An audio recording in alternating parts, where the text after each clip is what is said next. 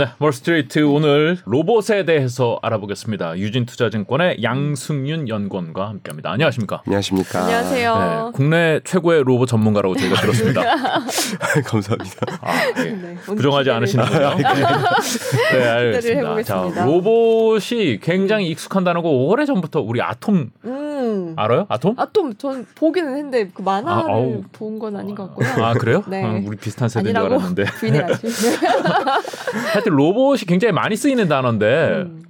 로봇이 도대체 뭐가 로봇인가? 우리 집에 돌아다니는 청소 로봇도 로봇인 것 같기도 음. 하고 네. 아톰 같은 걸 생각하기도 하고 네. 어디서부터 어디까지가 로봇인가요? 어, 사실 로봇에 대한 정의는 딱 정해진 게 없습니다. 음. 저희 뭐 사전적인 정의라든지 아니면 네. 이제 국제 어, 네. 표준으로 이제 저희가 알려져 있는 것들을 보면은 다 하는 얘기들이 다르고요. 네. 뭐 기본적으로 이제 저희가 프로그래밍한 것에 기반해서 움직이는 것이 로봇이다라고 음. 하는 것들도 있고 어. 아니면 좀 더 범위를 키워가지고 이제 저희가 인지 판단 수행을 모두 자율적으로 하는 것도 로봇이다.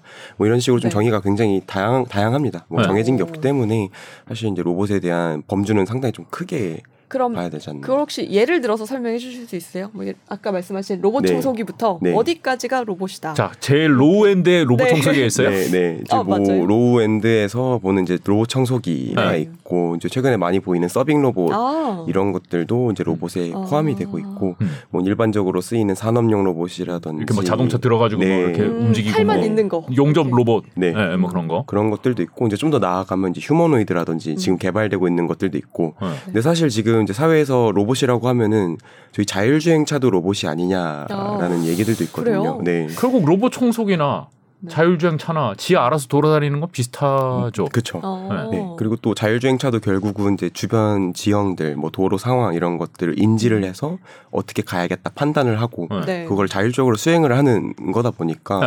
또 제가 아까 말씀드렸던 그 정의에 딱 들어맞습니다. 그래서 음. 이것도 로봇으로 볼 수 있지 않나라는 의견들도 있고요. 어, 그렇구나.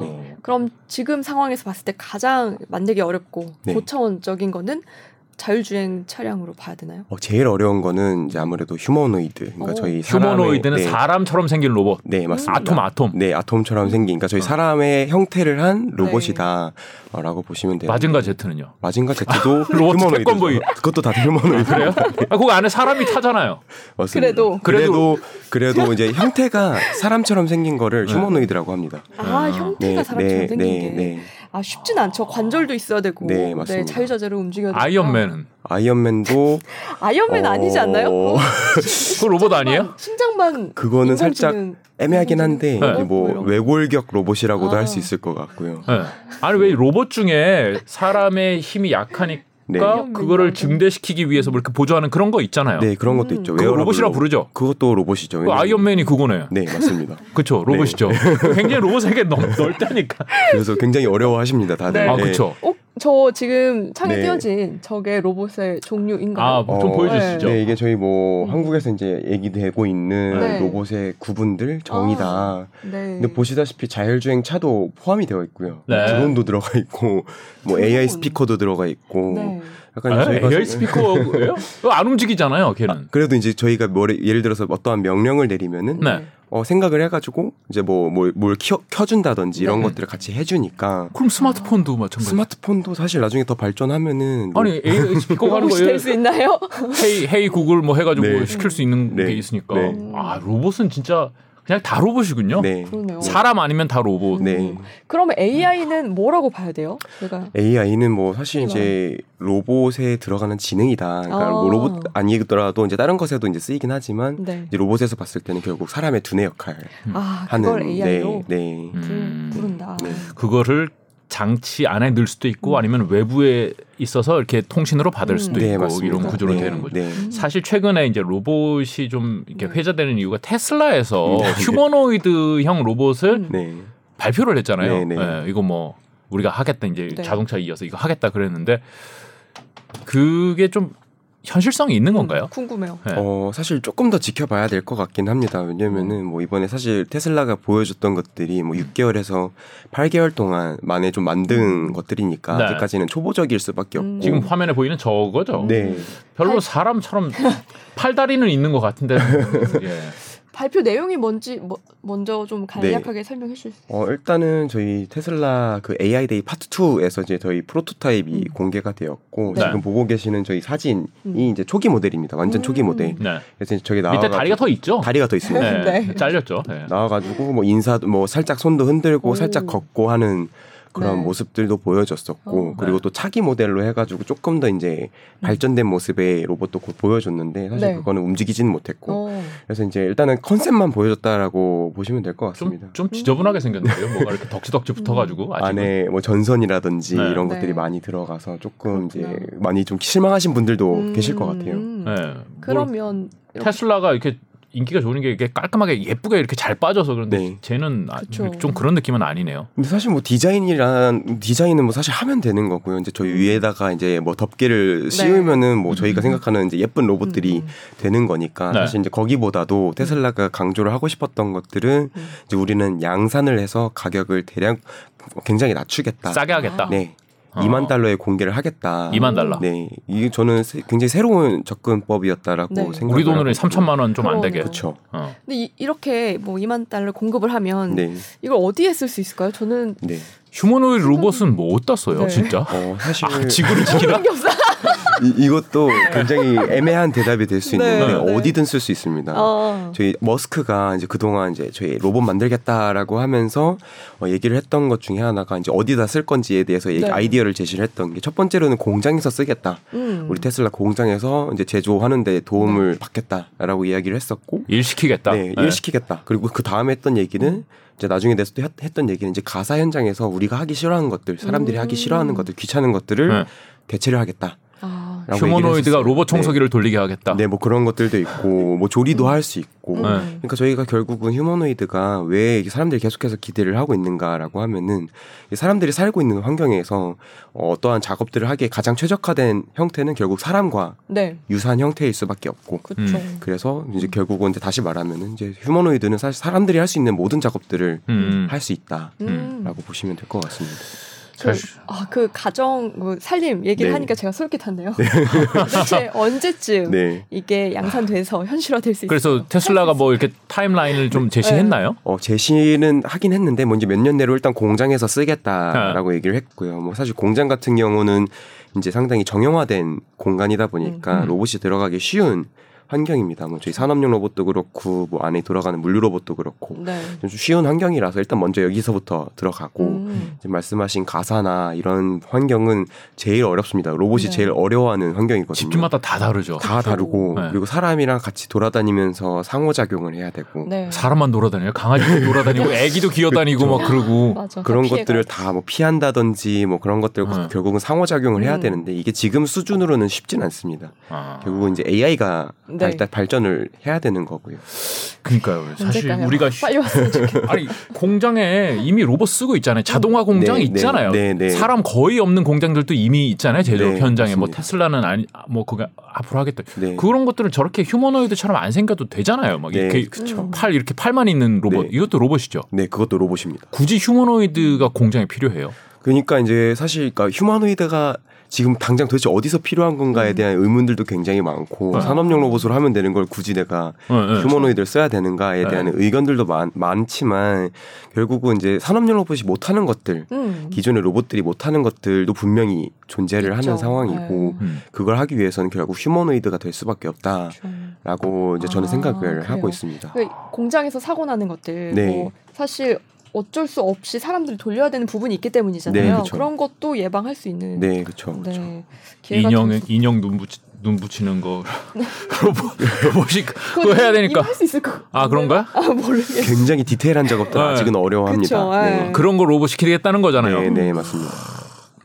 근데 사실 이 휴머노이드 로봇이 그래 끝판왕이다 이런 것처럼 음. 들리는데 네. 우리가 휴머노이드 로봇 하면은 이 보스턴 다이너믹스 네. 우리 현대 자동차가 가지고 있는 네, 네. 회사잖아요. 네. 이게 굉장히 앞선 기술을 가지고 있는 회사 아닌가요? 그렇죠. 일단은 저희 휴머노이드라고 음. 하면은 뭐 음. 기술적으로 이제 로봇 그 자체가 움직이는 것들과 그리고 이제 네. 로봇이 저희 테슬라에서 강조했던 뭐 생각하는 거 음. 이 크게 이제 하드웨어와 그리고 소프트웨어로 나누어서 보실 수가 있는데 네. 일단 이 하드웨어 쪽에서는 가장 앞섰다. 오. 영상 좀 보여주시겠어요? 네. 네, 영상 아마 준비되어 있을 것 같은데. 네. 그 얘- 얘기 계속해 주시죠. 네, 그래서 그 이제 저희 영상이고. 뭐 워낙 저희 보스턴 다이너스 유명하고 또 네. 뭐 유튜브라든지 이런 매체들 통해서 그렇죠. 뭐 BTS 춤을 춘다든지 뭘 저희가 막 뛰어다닌다든지 네. 뭐 이런 것들 하는 모습들을 보실 수가 있는데 네, 잠깐 볼까요? 네. 네. 네. 저런 네. 동작들이 굉장히 어, 어렵습니다. 거의 사람이. 이거 CG 아니죠? CG 아닙니다. 네. 와. 이거 저보다 나은 것 같은데. 와. 관절이 거의 그, 그냥 그대로 사람인데요. 네. 이게 사람이야 저희가 이제 뭐 땅을 밟고 네. 뭐 중력을 느끼고 하면서 음. 걷고 뛰고 하는 것들인데 로봇은 이게 안 되니까 그렇죠. 네. 이런 것들에 대해서 제어 알고리즘 이런 음. 것들을 잘 갖출 필요가 있고요. 그게 굉장히 어렵습니다. 음, 그러면 이제 뭐 지능, 뭐 AI 쪽은 이쪽이 어 조금 약한가요? 어, 지금도 사실 뭐 그런 제어 알고리즘이라든지 네. 아니면 이제 로봇이 스스로 돌아다니게끔 하는 뭐 자율주행 기술에도 일부 AI 기술은 적용이 되고 있습니다. 음. 근데 이제 로봇이 이제 지금 나와 있는 좋아. AI 기술들은 저 나보다 낫다니까. 뒤 backflip 할 수 있어요? backflip 하는 사람 많지 않아요? 저, 는 못합니다. 네. 그래서 네. 이제 음, 한 가지밖에 못 합니다. 지금 AI들은 쉽게 말해서. 어떤 거요? 그러니까 뭐 예를 들어서 저희 쉽게 말하면 알파고 있지 않습니까? 네. 이세돌 이제 네, 네. 어 구단하고 이제 저희 바둑을 두던 로봇이 있는데 그 AI가 있는데 음. 걔는 바둑밖에 못 둡니다. 네. 음. 그쵸. 딴걸 못 해요. 알파고한테 청소를 시킬 수는 없죠. 네. 그러니까 지금 하나밖에 못 하고 이것도 하고 저것도 하는 그런 범용 AI 음. 기술은 음. 아직 조금 갈 길이 멀었기 멀었어. 때문에. 그러니까 네. 하드웨어도 문제지만 소프트웨어도 문제군요. 네, 그렇죠. 음. 그러면 보스턴 다이나믹스는 하드웨어적인 부분에서는 지금 거의 최상 거의, 정상에 거의 최정상에 있다고 아. 보고 있습니다. 아 지금 나와 있는 기업들 중에는 네, 네. 휴머노이드 네. 소프트웨어 쪽은요. 소프트웨어 쪽도 지금 저렇게 뛰고 막 하고 이런 제어 알고리즘 제가 강조드렸던 제어 알고리즘 쪽에서도 거의 최강 수준이다 라고 음. 보고 있고요. 아 그래요. 테슬라보다도. 테슬라도 네 그렇죠. 테슬라보다도 지금은 당연히 앞서 있을 수밖에 어. 없습니다. 저거는 얼마예요? 어, 저 뛰어다니는 저 사람용 로봇은 네. 가격이 얼마인지는 저도 잘 모르겠고 공개가 아마 안 돼 있습니다. 지금 어. 팔고 있는 것들이 아니라서 아, 안 공개가- 팔아요? 네, 안 팔고 있고요. 아직 개발을 하고 살 있고. 사람 많을 것 같은데 저 정도 되면은 근데 이제 네. 저보다도 조금 한 단계 쉬운 사족 네. 보행 로봇, 이제 다리가 네 개인 로봇은 강아지처럼 생긴 네, 거죠. 맞아요. 네. 개형 로봇이라고도 하고 음. 뭐 사족 보행 로봇이라고도 하는데 얘는 한 9천만 달러. 9천만 달러. 네, 한국 돈으로 한 1억 한 2, 3천? 어. 요즘 좀 달러가 올라가지고 네. 좀 비싸진 것아 같은데. 테슬라가 정말 싸게 만들다고 만든다고 발표하기는 했군요. 네, 뭐 그, 네, 그 자- 네. 가격이 될지는 모르지만은 네, 맞습니다. 음. 사족 보행은 그거보다도 아래 등급인데도 네. 1억이 비싸다. 넘어가면은 네. 아, 그럼 가성비 측면에서는 만약에 테슬라가 네. 진짜 이걸 실현한다면 테슬라의 로봇을 살 가능성이 높겠네요, 그렇죠. 사람들이. 네. 음. 저거 그, 저거 사족 보행 로봇은 그러면은 저 보스턴 다이내믹스 사- 네. 팔아요 지금 어, 지금 팔고 있습니다. 음. 사는 사람들이 있겠네요. 네, 사는 사람들도 있고 뭐 최근에는 뭐 건설사 네. 그래서 이제 뭐 공장 공사 현장 음. 돌아다니면서 여러 건 여러 가지 안전 순찰 이런 것들 하는데 좀 많이 쓰이고 있고 네. 음. 또 이제 경찰, 뭐 소방 뭐 이쪽으로 해가지고 어, 이제 순찰 마찬가지로 순, 아. 음. 순찰 감시 뭐 이런 것들을 좀 많이 그렇구나. 쓰고 하고 있는 벌써. 상황입니다. 네. 아 그러네요. 뭐 우리 휴전선 뭐 이런 데다가 이렇게 네. 음. 돌아다니게 해놓으면은 뭐 사실 그렇죠. 밤에 경계 근무 쓸 필요도 없고 사람이 좋겠네요.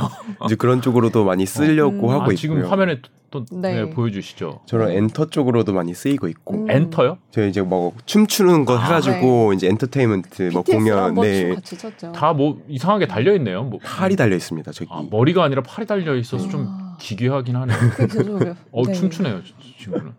근데 이제 저 팔이 네. 이제 집게가 있습니다. 그러니까 사람처럼 음. 이제 손이 있어가지고 뭘 집을 수 있는. 네뭘 집을 수 있죠. 그래서 아, 어디다든 쓸 수 있습니다. 저게 아. 막상 또 가사에 들어오면은 예를 들어서 네. 한 가지 영상이 공개됐던 게 네. 뭐 빨래들 떨어져 있는 거 저기 주워가지고 빨래 바구니에 담고 어. 막 이런 것들도 나왔었거든요. 아 그렇네요. 손이 있으니까 네. 할수 있는 게 다양하긴 네. 하겠네요. 네, 문도 열고 네.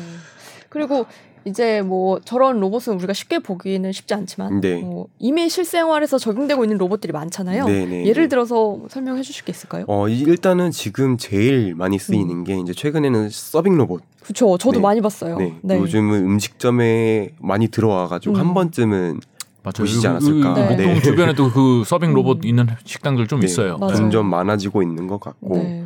또한 가지 이제 최근에 조금 많이 늘어날 추세를 보이고 있는 게 이제 조리 로봇 쪽. 아, 아, 이제- 요리를 해요. 네, 치킨 그게 로봇이에요? 그게 기계 아니? 어 기계 큰 틀로 봤을 때 기계고 또 로봇이라고 하면 또 로봇이라고 할 수 있고. 그러니까 그게 네. 전기밥솥과 네. 뭐 그냥 튀김기 자동 튀김기와 뭐 그런 네. 것들의 그냥 연장선상 음. 아닌가라는 그렇죠. 지금은 사실 프로그래밍 기반 이제 네. 프로그래밍 된 것들에 기반해서 이제 계속해서 단순 반복 작업을 어. 수행을 하는 수준이긴 합니다. 네. 네. 그렇구나. 저 어느 회사 갔는데 그 회사 크, 큰 회사는 아닌데요. 그 회사 이제 어, 뭐 직원들 복지로 커피를 무료로 제공해요. 네. 근데 그 커피를 로봇이 만들더라고요. 네. 로봇. 그러니까 그게 팔이. 무슨 아니 커피 머신에 스위치만 누르면 커피 맛이 나오는데. 그걸 로봇이 뭐 이렇게 아니, 굳이 아니요. 이런 걸 할 필요가 있어요? 바리스타 로봇이에요. 그러니까. 커피 머신 아니에요. 아니 비싸기만 비싸지.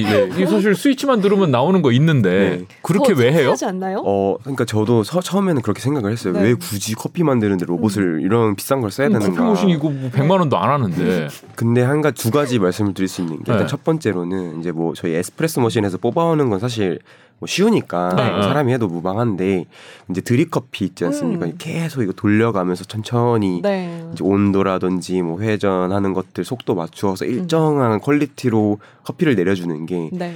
굉장히 힘들다고 합니다. 아. 그래서 이제 그 그렇구나. 로봇은 제일 잘하는 게 단순 반복 작업이고 그쵸. 이것들 프로그래밍 그러니까 예를 들어서 이 바리스타의 이러한 행동들을 이제 저희가 코드로 입력을 음. 하면은 그걸 계속 무한대로 아. 뽑아낼 수 있어서 일단은 이제 바리스타들 분들한테 이제 부담이 좀 덜 가는 네. 장점이 있고 음. 또한 가지로는 이제 가격도 많이 내려왔습니다. 사실은 음. 이 시스템을 설치를 하는데 보통 한 5천만 원에서 한 1억 원 정도 음. 수준이고요. 뭐 그렇게 싸진 않지만 네. 근데 저희가 뭐 몇 년 동안 이것들을 계속 돌린다고 생각을 음. 하면은 충분히 그죠 직원 네. 한 명을 고용하는 것보다 네. 그게 나을 수도 있다는 생각이 들어요. 투자 회수가 음. 가능한 수준까지 와서 네. 어느 정도 이제 좀 경계선상에 와, 있, 와 있는 것 같습니다. 아, 그래요. 참 로봇의 세계는 정말 네. 아 그것도 로봇이 하나 싶기는 음. 합니다. 네. 그리고 뭐 쿠팡이나 뭐 이마트 같은 곳에서 네. 로봇을 많이 사용한다고 하는데. 네, 맞습니다. 이제 원래는 뭐 쿠팡도 그렇고 이마트도 그렇고 뭐 다른 국내 물류업체들은 웬만하면 다 음. 어, 인력들 기반을 해서 작업들을 많이 했었는데 네. 여러 가지 이슈들도 있었고 그리고 이게 로봇을 쓰면은 이제 노동자 그러니까 이제 저 일하시는 분들한테 굉장히 부담이 적어집니다. 네. 뭐 이제 흔히 말하는 저희 아마존에서 그 특히 이제 물류 로봇이 많이 쓰이고 있는데 네. 뭐 키바 로봇이라고 해가지고 많이 쓰이는데 네. 어떤 일을 하나요? 어 그러니까 쉽게 말씀드리면 GTP라고 합니다. 이제 goods to person 해서 이제 음. 물건이 사람에 오게 사람한테 오게끔 하는 음. 그런 형태의 물류 작업인데 원래는 사람들이 쫙 펼쳐져 있는 물류 창고에서 다 돌아다니면서 음. 물건들을 가지고 옵니다. 뭐 장바구니. 들고선 피킹을 예, 해서 예, 장바구니에 피킹을 하는 거죠. 거죠. 네. 네. 근데 이제 그 필요가 없이 저희가 다 어디에 저장을 해놓고 음. 로봇이 그걸 다 갖고 오게끔 해서 사람은 그냥 서가지고 아. 오면은 이제 꺼내서 이거 담고 꺼내서 담고 어. 이제 안 걸어 다녀도 됩니다. 아. 많게는 보통 하루에 20km씩 걷고 막 이런 것들이 있었는데 네. 이제는 그런 게 음. 없는 거죠. 그렇구나. 네. 그게 우리나라 택배 물류에도 많이 적용이 되나요? 이- 이제 도입이 되기 막 시작한 음. 단계라고 보고 있고요. 뭐 올해 초에 CJ 대한통운이 네. 한 130대 정도 아. 뭐 도입을 하기도 했고, 그 피킹 로봇. 네 맞습니다. 어. 그 이제 물류 로봇이라고 해가지고 이제 납작한 형태의 이제 로봇들이 있는데 네. 음. 이제 로봇들 좀 도입을 하고 있고, 네, 저거 좀 보여주시면 네, 좋겠다. 딱- 저거 지금 아마존 물류 로봇이라고 돼 있는데요. 네 이러한 형태들의 로봇이 이제 국내에도 조금씩 이제 도입이 음. 되기 시작했습니다. 근데 저런 납작한 로봇이 저거 로봇 청소기처럼 생겼는데 어떻게 일을 해요? 어, 그러니까 이제 딱 저희 보고 보고 계시는 저희 선반이 있는데 네. 이거를 들어 올립니다. 아, 들어 올려서 이제 원래는 어디다가 딱 저, 저장을 해놓고 있던 거를 이제 그걸 들고 와서 사람한테 가지고 오는 일종의 음. 지게차네요. 지게차. 네 지게차죠. 아. 그러네요. 네, 대신 어디로 갈지 자기가 아는 지게차. 그쵸. 어. 이게 다 또 물류 시스템이랑 연동이 돼가지고 네. 돌아가는 형태죠. 듣기만 해서는 기술적으로 그렇게 어려울 것 같다는 생각은 안 드는데요. 집에 집도 막 이렇게 복잡하게 생긴 데서도 뭐 이렇게 청소기가 이렇게 돌아다니면서 다 하고 하니까 네. 쟤는 네. 공장 딱 정해져서 만들 테니까 네, 네. 그러지 않을까요? 기술적으로 봤을 때는 이제 뭐 휴머노이드라든지 이런 고난이도 로봇과 비교했을 때는 당연히 난이도 자체는 쉽다고 생각을 음. 하고 있습니다. 근데 네. 이게 결국 어디서 그런 경쟁력들이 나오는가 하면은 이제 물류 시스템들, 저희 뭐 네. 창고 관리 시스템이라든지 이런 음. 것들과 아. 얼마만큼 로봇이 연동이 잘 되는지 아. 음. 그리고 이제 그 시스템 을 얼마나 잘 구축을 하는지가 네. 좀 많이 중요해서 음. 그게 중요할 것 같아요. 네. 막 저게 한 100대가 막 돌아다니다가 서로 지들끼리 충돌하고 막 네. 네. 어, 그리고 다 빼왔는데 가보니까 어, 가보니까 뭐 잼 뭐 두 통 가져오라 그랬는데 잼 다 떨어졌네? 뭐 네. 이러면은 그럼 뭐 어떻게 해? 그럼 에러 네. 나 에러 나서 멈추고 그러면 사람이 가서 채우고 뭐 음. 이런 복잡한 그런 그 효율화가 좀 어려울 것 같다는 네. 생각이 드네요. 맞습니다. 또 이런 것들도 있어요. 저희 147페이지에 네. 도표가 네, 예. 리포트를 내신 게 있습니다. 네. 네. 저 보면서 얘기를 하면 네. 말씀해 주시죠. 네, 네, 네. 띄울게요. 네. 147페이지에 이제 도표 320번을 보시면 음. 이제 네. 방금은 저희 로봇들 막 음. 납작하게 생긴 것들이 돌아다니는 형태였다면은 네. 아 이번엔 천장에 있습니다. 오. 아, 예. 위에서 이렇게 집어요. 네. 위에서 갖고 오는 것들도 어. 있어요. 음. 네. 이게 뭐 이제 노르웨이 기업에서 오토스토어라고 하는 회사가 지금 네. 이제 내놓고 있는 시스템인데 오. 음. 상당히 좀. 고도화된 형태죠. 뭐 결국은 밑에서 집든 위에서 네. 집든 결국은 3차원 공간에서 네. 이렇게 뭔가 움직이면서 네. 그럼 저건 어떤 장점이 있나요? 저거 이제 장점은 보시다시피 거의 네. 사람이 돌아다닐 공간조차도 없습니다. 아 그러네요. 아, 아. 공간을 굉장히 효율적으로 쓸수 네. 있다. 음. 아, 이게 그러네요. 장점이죠. 네. 완전한 자동화네요. 완전 저거는. 자동화죠. 그래서 네. 야, 사람은 저거는 오류 나면은 저기 안에 들어가지고 고치기가 어려울 것 같은데요. 그래서 이제 강- 네. 항상 이런 물류 로봇 기업들이 강조를 네. 하는 게 우리는 에러가 난 적이 없다. 어. 뭐99% 아, 그게 중요하겠네요. 네, 수행을 한 적이 있다. 이런 것들을 좀 많이 강조를 하고 아. 계신 것 같고요. 아. 네. 그래요. 뭐 시스템 상에 막 어이, 어, 재고 남았는데 막 음. 빈거 가져오고 네. 뭐그 그런 일들이 있을 것 같다는 네. 생각이 좀 드네요. 네, 맞습니다. 그럼 반대로 정말로 그런 사고가 아주 가끔이라도 있기는 있는 거죠. 어, 있긴 있겠죠. 네. 어, 아직까지는 로봇이 뭐 그러니까 사실 뭐 모든 기계들도 그렇고 저희가 생각하는 뭐 스마트 스마트폰도 가끔 터지기도 하고 음.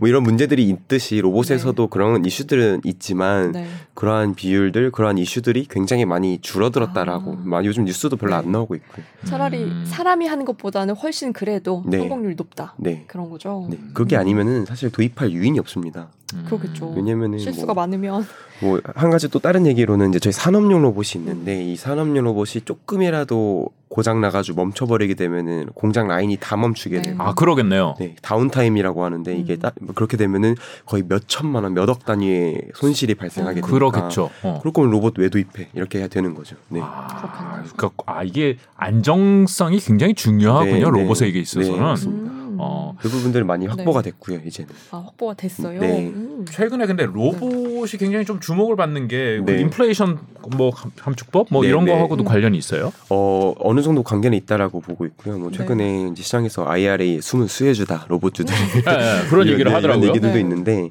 이제 그렇게 말씀을 하시는 것들에 대해서 간단하게 설명을 드리면 네. 그러니까 결국은 사회적인 문제들이랑 많이 열, 엮여, 열, 얽혀 있습니다. 그러니까 지금 뭐 IRA를 떼놓고 봐도 전 세계적으로 노동력 부족 그리고 인건비 상승이 굉장히 그쵸. 심각한 상황이고 네. 그리고 이제 IRA가 뭐 이제 여러 가지 정책들을 담고 있긴 하지만 음. 반도체 공장이라든 아니 반도체가 아니라 이제 저희 어 전기차 전기차 네. 공장 그리고 음. 배터리 공장들을 결국은 미국으로 그렇죠. 불러들이는 그러니까 네. 리쇼어링 뭐 이런 이제 의미들도 있고요. 음. 그래서 이제 이런 투자들이 진행이 되면 일자리가 많이 늘어날 것으로 예측을 하고 음. 있습니다. 그렇죠. 근데 이미 사실 미국은 그 IRA 이전에 Reshoring Initiative라고 네. 하는 이제 방금 말씀드렸던 reshoring을 장려를 하는 정책들을 펼쳐왔고 트럼프 때 그랬었죠. 네, 올해만 해도 그 정책을 통해 서 이제 창출되는 일자리가 9만 개 정도 아, 된다고 이야기를 하고 있고 네. IRA가 도입이 되면은 더 늘어날 음. 것이고 근데 네. 문제는 사람이 없다는 거. 네. 그러니까 사람이 없어요? 네, 사람이 없습니다. 지금 저희 이제 미국의 노동 참여율이라든지 이런 경제 지표들을 보시면 음. 코로나 이전, 코로나 이후로 많이 떨어졌고 음. 아직까지 회복이 안 되고 있고. 그래요. 네. 근데 그때 많이 그 노동력이 떨어진 이유는 네. 코로나 지원금을 받아서 사람들이 그러니까 네. 일할 필요가 없어서. 네. 네. 근데 아직도 그런다고요? 그것도 있고요. 또 네. 한 가지는 베이비 부머 세대들이 아. 조기 퇴직을 했습니다. 아, 네. 그렇죠, 그렇죠. 네, 그러면서 이제 대량 퇴직 사태가 아, 벌어지고 뭐, 네, 노동력 부족이군요. 네, 그런 음. 것들도 있었고 음. 그리고 또 이게 또 한 가지 말씀을 드리면 이 업종별로 이제 그런 노동력 부족 률의 편차가 있습니다. 네. 그러니까 사람들이 하기 싫어하는 것들도 있고 네. 하고 싶어하는 것들도 있고 아, 그렇죠. 하기 싫어하는 것들에서 굉장히 부족한 음. 상황이다라고 보시면 될것 같고요. 음. 이제 그런 쪽에서 자동화에 대한 관심이 아. 많이 높아지고 있는 그- 아, 그래서. 로봇 수요가 늘어난다. 네. 음. 사람이 없으니까 로봇 시- 시켜야겠다. 네. 그렇게 돼서 아. 이제 뭐 로봇을 3D 쓸 수밖에 없다. 거는, 네. 그 예를 들어서 그 미국에 있는 항구 에서 음, 이제 네. 그 물류를 분류하거나 네. 어, 실어 나르는 이런 사람들이 주변에 되게 많이 부족해서 네. 이것 때문에 물류난이 왔다고 얘기가 음. 기사도 맞습니다. 나오고 얘기도 네. 나왔어요. 네. 그런 거는 이제 로봇으로 로봇이, 대체를 하겠다. 네, 네. 가능하겠죠? 네, 맞습니다. 음. 그리고 또 한국에서도 그 이슈는 똑같고요. 왜냐면은 저희 이제 예전에 저도 뭐 20대 때 막 상하차 막 이런 것들도 네. 많이 알아봤었는데 네. 이제는 그거보다도 이제 다른 것들을 이제 선호를 하는 이제 트렌드로 그쵸. 바뀌어가고 있고 음. 음. 그리고 이제 뭐 여러 가지 문제들이 생겼던 것들은 이제 택배 기사님들이 뭐 이제 저희 그것 상하차들도 다 함께 하면서 굉장히 맞아.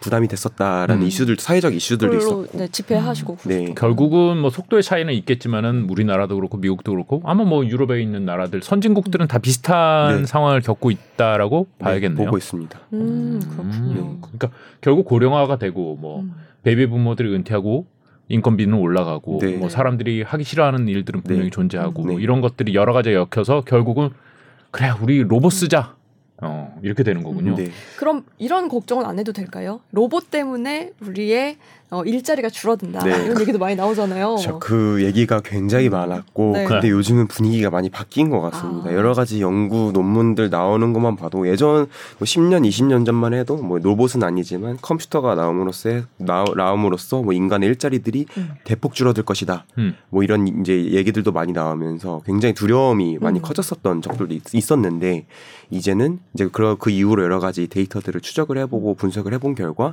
아니다. 오히려 음. 컴퓨터가 어, 들어오고 로봇들 들어와서 생산성도 높아지고 일자리 창출도 많이 되고 했다는 그런 순기능에 좀 많이 주목을 하는 음. 아. 논문들도 나, 나오고 있는 상황이고요. 그렇군요. 네. 컴퓨터 생겨가지고 컴퓨터 앞에서 더 많이 앉아 있어요. 오 맞아요.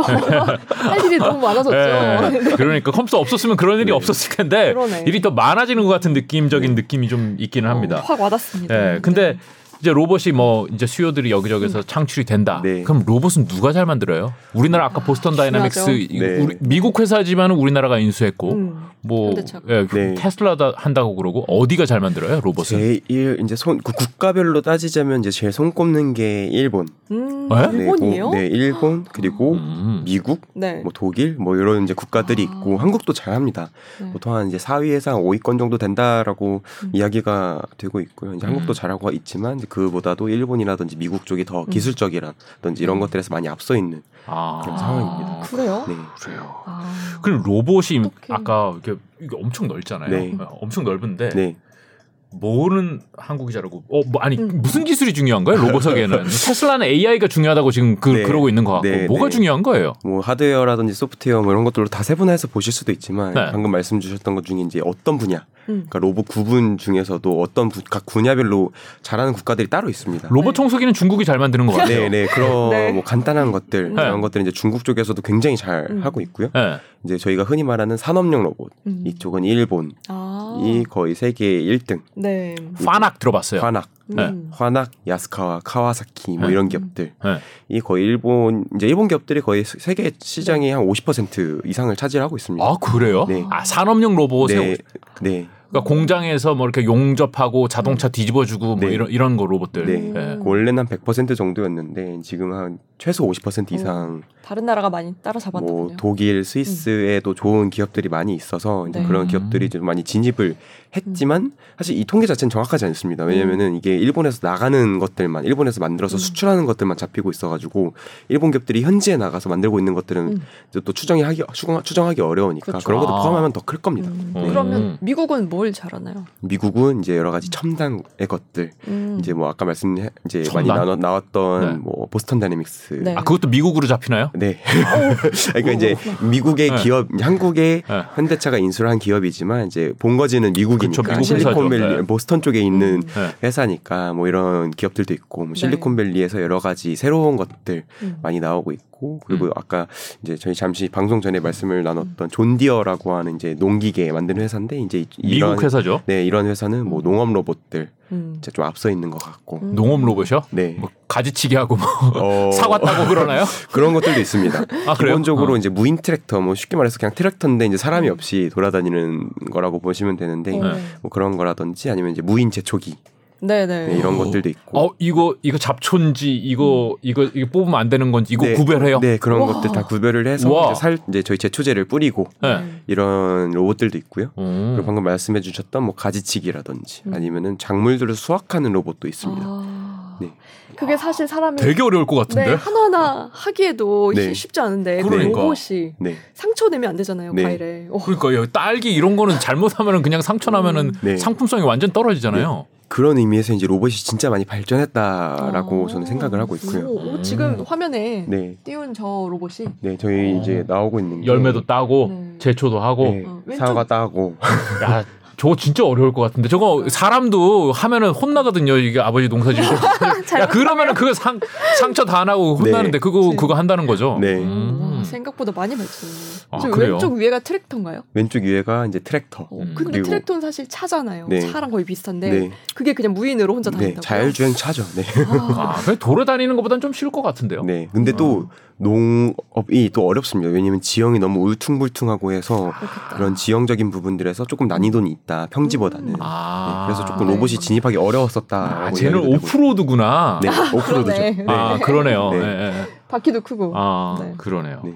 그렇다면 해외는 이렇게 많은데 네. 아니 독일 독일 회사도 아, 독일 어, 독일도 마찬가지로 네. 제조 쪽, 그러니까 산업용 로봇 이런 아. 것들 잘 하고. 일본이랑 경쟁하는군요. 네. 어. 음. 또 요즘 떠오르는 게 뭐 노르웨이 이쪽 네. 북, 북유럽 쪽에서도 좀 많이 떠오르고 있습니다. 거기는 어떤 로봇을 어, 잘 지금 이제 협동 로봇이라 그래서 이제 최근에 많이 이야기가 나오고 있는 로봇이 있는데 그 음. 크게 보면 산업용 로봇입니다. 네. 차세대 산업용 로봇이라고도 하고 이제 그 흔히 왜 생긴 것도 이제 저희 산업용 로봇이랑 똑같이 생겼는데 네. 협동 로봇 잘하고 있고 협동 로봇이 뭔데요, 그러니까? 어, 그러니까 뭐 간단히 설명을 드리면 그러니까 좀 더 고도화된 산업용 로봇입니다. 아, 안전성을 갖춘 로봇이고요. 뭐 음. 안에 센서라든지 뭐 인공지능 알고리즘 이런 것들 네. 통해서 충돌 네. 방지 기능을 많이 강화를 시켜놨고 기존의 로봇은 협동을 안 해요? 기존의 로봇은 그러니까 진짜 저희가 딱 프로그래밍을 하면 그걸 그냥 무한 반복을 하는 겁니다. 뭐. 사람이 오던지 말던지 그냥 프로그래밍 한 대로 왔다 갔다 작업을 하는 거라면은 음. 저희 협동 아. 로봇은 사람이 근처에 온다 어. 아니면 사람이랑 부딪혔다 하면은 어. 그걸 인지를 해서 동작을 멈추고 속도를 아. 낮추고 이런 안전 장치가 된 산업용 네, 로봇이군요. 네, 네, 맞습니다. 쉽게 말씀드리면 그렇게 음, 어, 네. 생각을 하시면 될 것 같고 음. 그래요. 우리나 우리나라는 한국은 어 사실 이제 여러 가지 잘 하고는 있지만 네. 이제 선도 기업 대비는 조금 부족했었 던 것들이 그렇구나. 많습니다. 그렇구나. 네. 우리나라는 잘하는 게 없어요? 어 지금 잘하는 게 그, 사 4위라면서요. 아까. 지금 잘 하고 있는 거는 사실 그러니까 전체적으로 봤을 때 한 3, 4위 정도 사 아. 그러니까 이제 뭐 어떤 분야든 이제 3, 4위 정도 하고 네네요. 있는 음, 그런 대표적인 상황인데 기업이 어디가 아, 있어요? 그러니까 대표적인 뭐 뭐해요? 우리는 산업용 로봇 해요. 다 합니다. 아니- 예? 다. 그뭐 산업용 로봇도 하고 물류 로봇도 하고 서빙 로봇도 하고 음. 휴머노이드도 만들고 있고 다 하고 있지만 네. 이제 물론 선도 기업들이 하고 좀 격차는 있을 수밖에 없다. 음. 아, 모든 분야에서 3, 4위. 어, 네. 다 아, 평균적으로. 다 한다. 네, 평균적으로 아. 근데 그러- 그렇게 된 좋은 게건 가? 네. 선도 기업이 있지만 그걸 우리가 빨리 따라잡아서 네. 이렇게 된 거죠. 그렇게 볼 수도 아, 있고 해석이 좋은데요? 네, 그렇게 볼 수도 있고요. 근데 이제 로봇 산업이 한 가지 좀 어려운 게 선점해 버리면은 그걸 저희가 아. 파고들기가 쉽지 않다라는 그렇구나. 좀 한계점들도 있고요. 음. 음. 근데 이제 한국 기업들도 분명히 잘하는 게 있습니다. 네.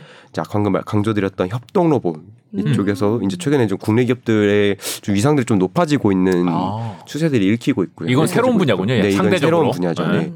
상대적으로 좀 새로운 분야고 또 어. 이제 한 가지는 이제 뭐 아까 말씀드렸던 사족 보행 로봇이라든지 오, 이런 네. 첨단 쪽에서도 이제 국내 기업들 좀 음. 이제 좋은 움직임들 많이 보여주고 있습니다. 보스턴 다이내믹스 말고. 네, 네, 네. 어, 그렇군요. 네, 뭐 그 대표적으로 어떤 기업이 있는지 네. 얘기를 해주실 수 혹시 있을까요? 대표적으로는 네. 이제 협동 로봇 쪽에서는 이제 저희 레인보우 로보틱스라고 하는 이제 상장 회사가 있고요. 네. 그리고 이제 두산 로보틱스 이제 두산의 자회사 두산에서, 네. 가 있고 음. 이제 이렇게 두 가지 기업이 지금 협동 로봇 시장에서 좀 이제 음. 이름을 날리기 시작했고 음. 그리고 이제 사족 보행이라든지 이런 사, 사족 보행이라든지 이런 첨단 분야는 저희 레인보우 로보틱스가 또 하고 네. 있습니다. 아. 뭐 사족 보행 로봇이라든지 그리고 옛날에 휴보 라고 네. 한번 휴보? 들어 네 들어보셨을 많이 수 카이스트. 네 맞습니다. 네. 그 그 저희 레인보우 로보틱스가 휴보를 만들었던 음. 카이스트에서 만든 거 아니었어요? 카이스트 로봇 연구소에서 스피노프 돼 가지고 설립된 아, 휴. 아, 기업이라서. 아, 레인보우 로보틱스라는 회사는 카이스트에서 시작된 회사군요. 네, 네 맞습니다. 아. 그래서 그 휴보에 대한 기술들도 다 네. 가지고 있고요. 그렇구나. 회사 이름에 robotics 로봇 뭐 이런 거 들어간 회사들이 또 있어요. 현대 네, 로보틱스도 네, 네. 음. 있죠. 유진 로봇도 네, 있죠. 네. 그러니까 로봇 관련 그 다 로봇 하는 회사들이죠. 네 맞습니다. 다 음. 각각 어, 하는 분야들이 좀 이제 다를 뿐이지 다 로봇을 하고 있고요. 뭐 네. 현대 로보틱스 같은 경우는 이제 산업용 로봇 네. 잘 하던 회사고 이제 최근에는 뭐 서빙 로봇이라든지 방역 로봇 음. 이런 서비스 로봇 쪽으로도 좀 이제 진출을 음. 하고 있는 모습들이고 유진 음. 로봇이라든지 이런 회사는 청소기 로봇. 네. 네. 그리고 이제 그 외에 뭐 큐렉소라고 하는 회사는 이제 저희 수술 로봇, 음. 인공 관절 이런 음. 수술 로봇 그 분야도 굉장히 크죠. 굉장히 크죠. 네. 네. 이거는 그, 그 다빈치라고 많이 알려진 로봇 네. 우리나라 병원들에서 다 쓰는 네. 음. 그 미국 회사죠. 네, 그거는. 인투이티브 서지컬이라고 하는 네. 미국 회사가 이제 잘 하는 분야인데 네. 이제 이게 인투이티브 서지컬이 갖고 있던 여러 가지 특허들이 좀 만료가 되면서 네. 그 외의 기업들이 많이 시장에 아. 진입을 하고 있습니다. 그렇구나. 음. 그래서 이제 뭐 국내에서는 뭐 큐렉소라고 하는 회사도 하고 있고 뭐 고영 쪽에서도 이제 수술 로봇 만들고 음. 있고 여러 가지 기업들이 좀 진출을 하고 있습니다. 최근에 아? 제가 아는 분이 수술을 하는데 네. 로봇 수술을 할지 네. 네. 그냥 의사 선생님이 해주는 수술할지 고르라고. 네. 네. 네, 그렇게 많이 하더라고요. 로봇 수술이 훨씬 비싸죠. 맞아요. 네. 비싸요. 좋습니다. 네. 근데 그게 뭐 출혈이 적고 뭐 음. 더뭐 네. 회복이. 빠르다고 뭐 그런 얘기를 네. 하더라고요. 왜냐면 이제 결국 사람이 수술을 하게 되면은 이제 많이 좀 절개 부위가 커지는 단점이 있는데 아. 이제 로봇은 이제 조금만 절 최대 최소한으로 절개하고 들어가 가지고 이제 수술을 하고 나오고 음. 좀 이러한 부분들이 있으니까 나중에 회복도 빠르고 음. 부작용도 덜 하고 이런 장점들이 있다고 하는 것 같습니다. 그러니까. 우리가 네. 그러니까 다 로봇이라고 그러는데 어떻게 집에 돌아다니는 그 청소 그 자동 청소기하고 음. 사람 이렇게 여기 이 배에 구멍 뚫어가지고 안에 들어가서 수- 이렇게 막 꼬매고 하는 그 네. 수, 그 같은 로봇이라고 보기 약간 그러니까요. 애매해요. 그러니까요. 근데 네, 맞습니다. 우리가 이제 뭐 범위가 이렇게 넓긴 하지만은 로봇에서 어떤 기술이 필요해요? 로봇 만드는데 그뭐 프로그래밍을 잘해야 돼, AI를 잘해야 네, 돼, 네. 뭐 그거 오케이. 네. 어, 그리고 또 어떤 게 중요해요? 어, 일단은 굉장히 중요한 게 결국은 그러니까 예를 들어서 뭐 수술 로봇도 음. 그렇고 산업용 로봇도 그렇고 뭐 휴머노이드도 그렇고 결국은 막 사람 팔 또는 음. 사람 다리 뭐 이런 관절들이 달린 네. 그렇죠? 로봇 형태들이 좀 많은데 이러한 이제 관절들을 얼마만큼 저희가 원하는 수준으로 조화롭게 움직이게끔 하는가. 뭐 네. 사람이야 제가 이제 컵을 잡는다고 하면은 뭐 이거 잡아야지 하면서 음. 자연스럽게 잡지만 로봇은 그게 안 됩니다. 그러니까 막 다 저희가 하나씩 컨트롤 해줘야 되거든요. 이 관절을 두 번째 손가락, 세 번째 손가락, 네, 네, 뭐 번째 손가락 다. 그런 것들에 대한 네. 제어 알고리즘 음. 음. 이런 것들에 대한 기술력이 좀 많이 요구가 되고 있고요. 음. 네. 그리고 이제 또 한 가지는 이제 저희 로봇이 뭐 이제 크게 이제 완제품만 보시지만 결국 안에 들어가는 부품들에 대한 기술도 좀 많이 중요할 것으로 보고 아, 있습니다. 이게 그렇군요. 로봇이 잘 돌아가려면 결국 음. 훌, 저 좋은 성능의 부품을 써야지 고장이 안 나고 잘 음. 돌아가는 것이니까. 네. 저는 진짜 어려울 것 같은 게 아까 뭐 이렇게 열매 따고 네. 농업하는 거 보면은 이게 그딱 잡아 사과, 만 사과라 그러면 딱 잡아서 따야 되잖아요. 네. 세게 잡으면 사과가 뭉개질 거 아니야. 네. 그럼 너무 약하게 잡으면은 안 떨어지고 이렇게 빠질 거 아니에요. 네, 그러니까 네. 이게 적정한 강도로 사람은 이렇게 느껴가면서 더 세게 잡아야 되나 하고 이렇게 약간 네. 그 실시간으로 이걸 강도를 조절해가면서 네. 잡아서 하는데 로봇은 그거 되게 어려울 것 같은데요. 그런 의미에서 이제 또 센싱 기술이 또 중요하죠. 이제 저희 로봇이 여러 가지 오감을 갖추는 아, 것들 이제 느끼는 네. 뭐. 라이다 센서라든지 뭐 카메라 센서 같은 음. 보는 것들도 있고 네. 그리고 이제 방금 말씀해 주셨던 이제 압력. 촉각 센서들, 압력 어. 이런 것들도 굉장히 중요하고요. 근데 네. 이미 지금 지금 이제 그런 부분에 대해서 많이 발전이 됐기 때문에 뭐 딸기 딴다든지 뭐 계란을 집는다든지 이런 아, 것들이 계란 어렵겠다. 네. 계란. 와, 계란 이거 잡는다고? 잡 깨지게끔. 와. 어, 살짝 미끄러지면 그냥. 바로 깨지는 거 아니에요? 네.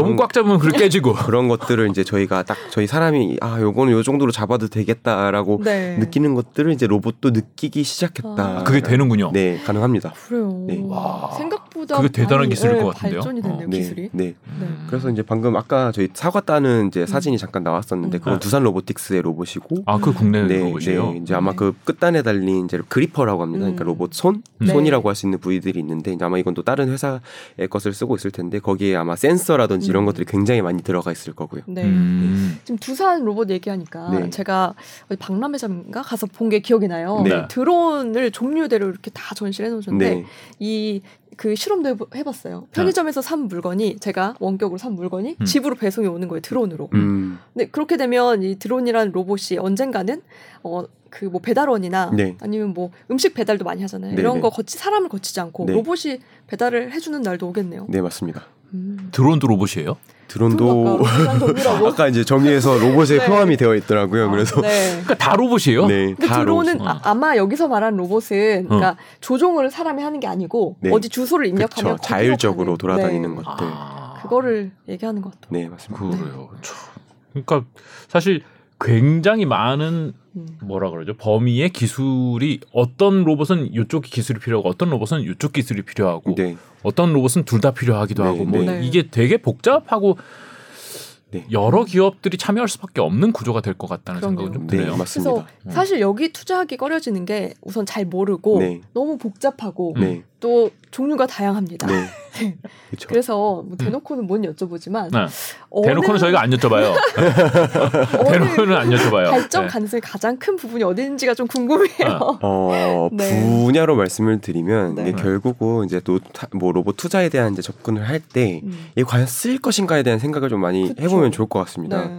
이게 결국은 지금까지 로봇들이 막 엄청나게 많이 음. 나왔다가 사실 역사 속으로 사라진 로봇들도 굉장히 많거든요. 애완용 로봇 이런 것도 되게 많았던 것 되게 같은데. 많았는데 네. 사라졌습니다. 다 어디론가 아, 일- 아, 요새 애완용 로봇 없어요? 있는데 그 막 한 한때 이제 막 이름을 날렸던 로봇들이 네. 어느 쥐도새도 모르게 사라지고 단종되고 어, 그쵸. 그러니까 그런 것들을 생각을 해보면 왜 사라졌을까? 네. 과연 이제 그렇게 생각을 했을 때 저는 저는 어, 과연 사람들한테 주는 효용 가치가 음.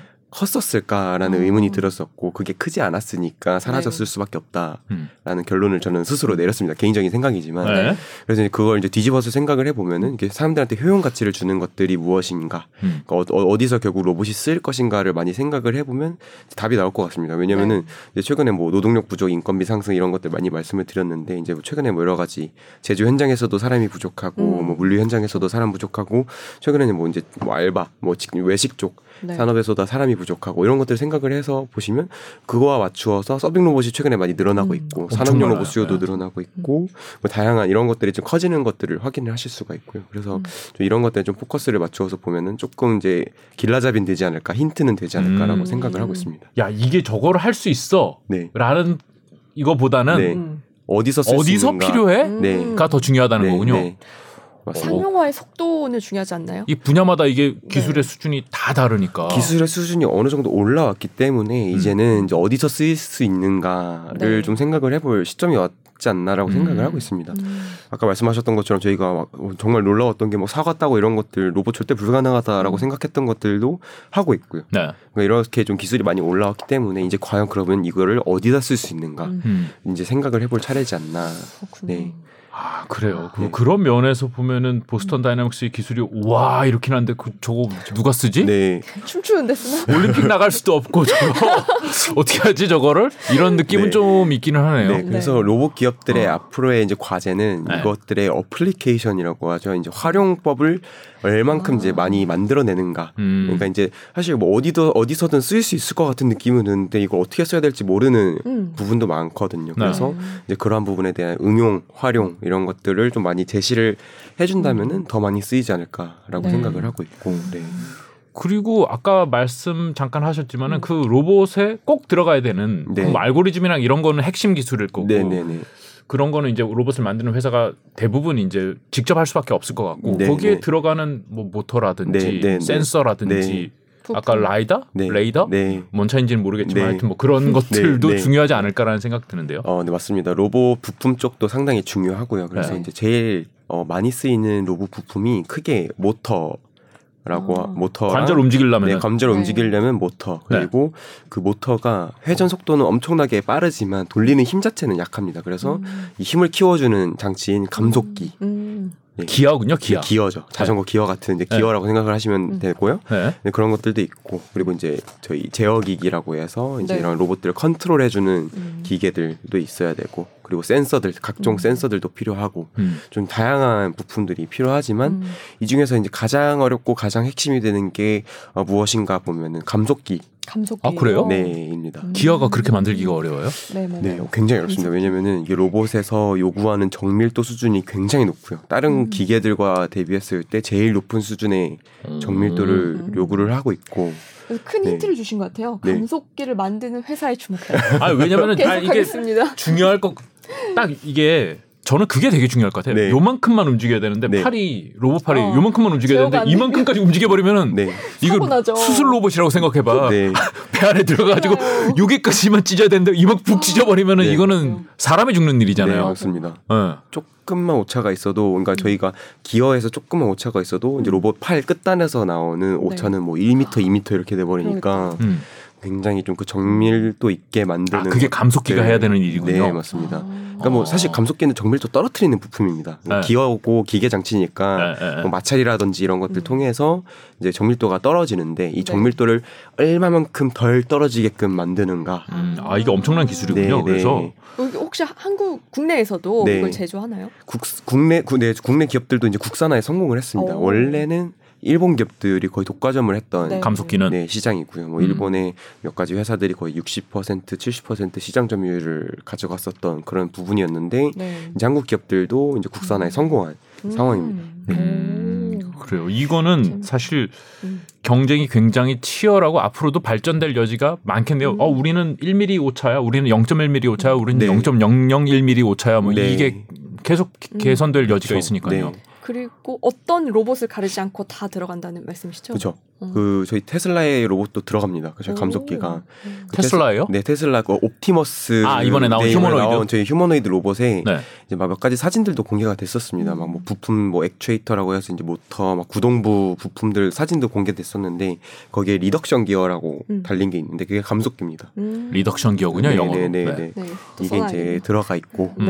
네. 그러니까 모터를 쓰면은 웬만하면 감속기는 쓸 수밖에 없는 아. 테슬라는 어느 회, 우리나라 거 쓰는 건 아니죠? 어, 뭐 감속기를? 여러 가지 이야기들이 있습니다. 아, 근데 아마 지금으로서는 감속기를 만드는 게 쉽지 않으니까 네. 아마 외상 거를 좀 가져와서 쓸지 일본? 않을까. 네, 일본 가능성이 제일 음. 합리적으로는 아, 크고요. 어디 네. 건지는 아직 안, 음, 안 네. 밝혀졌군요. 네, 네, 음. 그렇죠. 그 만약에 그 어, 느 나라의 부품을 쓴다고 어, 나오면 뭐- 그거 당장 그. 주가가 이렇게 가는 거지.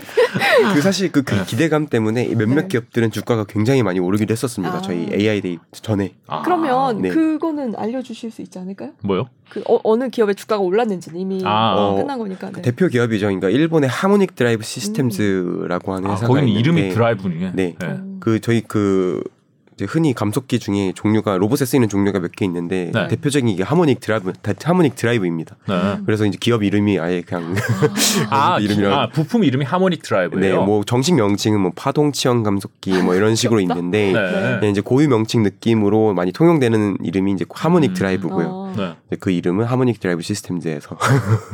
제일 좀 제일 나온 거- 나온. 네. 보네요. 그러게요. 음, 아, 음, 그래요. 그래서 이미 거기 기업 주가는 많이 그 당시. 좀 많이 올랐었습니다. 센서는요, 센서. 센서는 사실 이제 저희가 로봇에만 쓰이지 않습니다. 뭐 자동차에도 쓰이고 아, 다 그쵸. 쓰이니까 사실 어느 기업이다라고 어, 좀 특정해서 말씀을 드리기는 어렵지만 음. 센서를 잘하는 기업들은 이제 웬만하면 로봇에 들어간 센서도 다 하고 있고요. 음. 아. 근데 사- 안타깝게도 사실 그 뭐 감속기뿐만 아니라 모든 로봇 부품이 네. 일본 기업들이 강세입니다. 아. 모터도 그렇고요, 그래요. 센서도 아. 그렇고. 아, 산업용 로봇 네. 자체도 잘하는데 네. 그 뒷단에 있는 부품들도 일본이 아. 잘하는군요. 그 렇죠. 일본 기업들이 그러니까 로봇도 잘 만들지만 그 네. 들어가는 부품들도 잘 만들었기 때문에 음. 이렇게 성장할 수밖에 없었다. 음.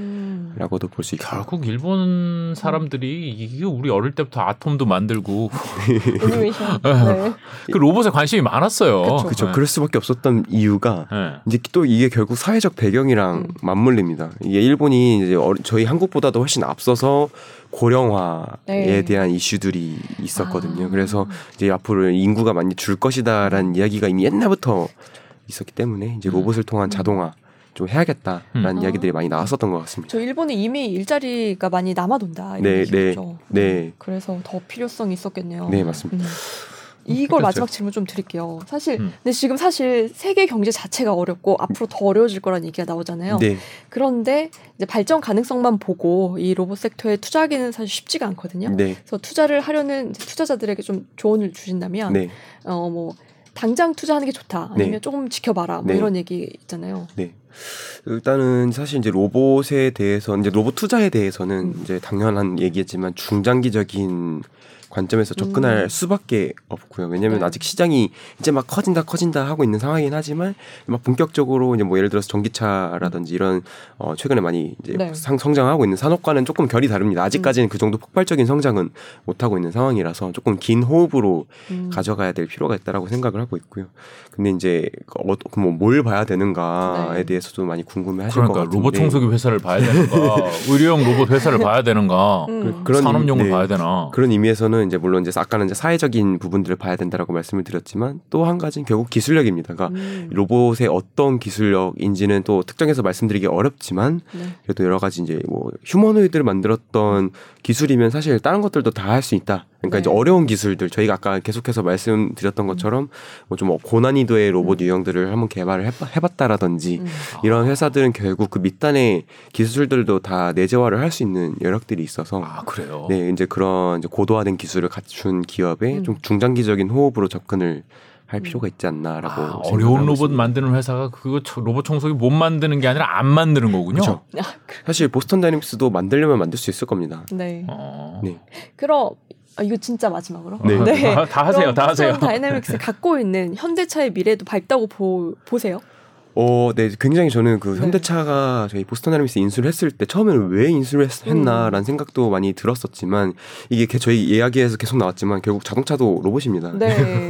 자율주행차 나중에 앞으로는 이제 결국 자동차에 나아갈 길은 이제 자율주행차고 음, 이것도 결국 로봇이라고 보면 되고 네. 그래서 이제 결국 현대차에서 인수한 것도 로봇이고 그러니까 일단 어- 얼추 나아가는 방향성 자체는 비슷하기 때문에 일단은 이제 앞으로 좀 더 사업의 폭을 넓힐 수 있는 그런 강점이 음. 있을 것으로 보고 있고 네. 또한 가지로는 이제 뭐 좀 여담이 되지만은 올해 초에 저희 현대차에서 CES에서 공개를 했던 컨셉 자체가 막 네. meta mobility해서 음, 이제 가상 세계와 현실 세계 뭐 이런 네. 이제 이것 그것들을 이제 매- 이 mobility를 통해서 이제 구현을 하겠다. 뭐 차- 뭐 차에 들어가 가지고 이제 뭐 저희 VR 골- glass 같은 거 써 가지고 이제 가상 현실에 접속을 하고 막 이런 것들 네. 이제 concept이 나왔었는데 네. 로봇이 거기서 무슨 역할을 했냐면은 매개체 역할을 했습니다. 어, 그러니까 저희 사람들이 실제로 이제 뭐 그 뭐 달이라든지 이런 데 갈 수가 없으니까 그런 데다가 이제 로봇을 보내놓고 네. 로봇이 돌아다니면서 막 영상이나 이런 것들을 취득을 해서 이제 사람은 이제 그 로봇을 통해서 음. 네. 그 현실들을 아바타네요. 보는 거고 아바타라고도 볼 수 있겠죠. 그러네요. 어. 그래서 그 쓰임 자체는 굉장히 다양하니까 어. 사실 좀 이제 인수한 것 자체는 굉장히 재밌는 시도지 않았나라고 어. 생각을 하고 있습니다. 음. 자율주행이 안 되면은 방금 봤던 그 음. 개를 운전석에 앉혀놓으면 안 될까요? 테슬라 오- 그 머스크가 얘기를 왜요? 아 그렇게 웃겨. 아, 너무 그 너무 집게로 비웃는 것 같아. 잡고요. 어. 아니 뭐 그, 너무 백플립도 하는데 뭐 그거. 그것도 가능하고 나는 운전은 해도 백플립은 못 하거든. 쟤는 백플립을 하잖아요. 네 맞습니다. 가능합니다. 사실 불가능하진 않고 응. 뭐 사실 아틀라스라고 해서 이제 휴머노이드 로봇도 가지고 있으니까 네네. 그것들 쓰면 되는 것들이고 음. 사실 이제 테슬라도 거기에 이제 좀 어느 정도 방향 방향성을 좀 편승해서 이번에 로봇을 만든 게 아닌가라고도 음. 생각을 하고 있고요. 아 테슬라가 현대차를 따라온다. 네, 결국 자동차 회사들은 결국 로봇 회사입니다. 지금 아. 이제 결국 지금 나아가는 이제 방향성을 그쪽으로 보면 간다는 네, 거죠. 네. 어, 그렇군요. 네. 재밌었어요. 음 그래요. 네. 하여튼 로봇의 세계가 음. 너무 넓고 음. 이거 계속 반복해서 말씀드리는데 어 투자를 사실 네. 이 우리가 뭐 오늘 언급했건 언급하지 않았던 직접적으로 언급하지 않았던 많은 회사들이 사실 지표로 보면 굉장히 퍼 같은 게 높고 네, 네, 고평가돼 있는 회사들이 네, 네. 많아서 음. 지금 이렇게 들어가기가 되게 부담스럽기는 그쵸, 하더라고요 그쵸, 투자자 입장에서는. 하지만은 분명히 장기적으로는 성장할 수밖에 없는 sector고 네. 지금 고령화하고도 맞물려 있어서 사회 분위기도 나쁘지 네, 않은 것 네, 같고 맞습니다. 네. 어, 한 가지. 덧붙여서 말씀을 드리면 네. 그 보스턴 다이내믹스가 현대차한테 인수당할 때 기- 기업 가치가 13억 달러의 평가를 받았습니다. 네, 1조가 일조 넘어가고요. 넘어. 네. 사실 아직 이제 적자가 나고 있는 회사에 아. 그렇게 많은 투자를 했다는 음. 것 자체가 이 로봇 산업에 대한 기대감들 음. 단순히 뭐 PER이라든지 이런 valuation val- 지표로는 평가하기 어려운 부분들도 있다. 그 회사는 아직 적자잖아요. 네 맞습니다. 네. 야, 그 계속 몇 년째 네. 13조 넣고 계속 음. 돈 넣고 있는. 네네. 음. 테슬라도 적자 면한 지 얼마 안 됐습니다. 그쵸, 그쵸. 그죠? 결국은 미래를 봐야 된다라고 맞아요. 생각을 하고 있습니다. 네. 네, 저희가 오늘 로봇 짚어봤습니다. 이게 길게 갈 산업이다 보니까 음. 이 영상도 길게 좋겠어요. 그러게요. 계속 다시 보시면서 네. 로봇을 좀 뒤집어줬으면 음. 좋겠습니다. 오늘 예 네, 말씀하시죠. 로봇 섹터 궁금하실 때 이걸 네. 딱 보시면 네. 어, 한 1시간 안에 다 공부가 되실 것 아, 같아요. 네. 자 양승윤 연구원님 말씀 잘 들었습니다. 고맙습니다. 감사합니다. 감사해요. 네.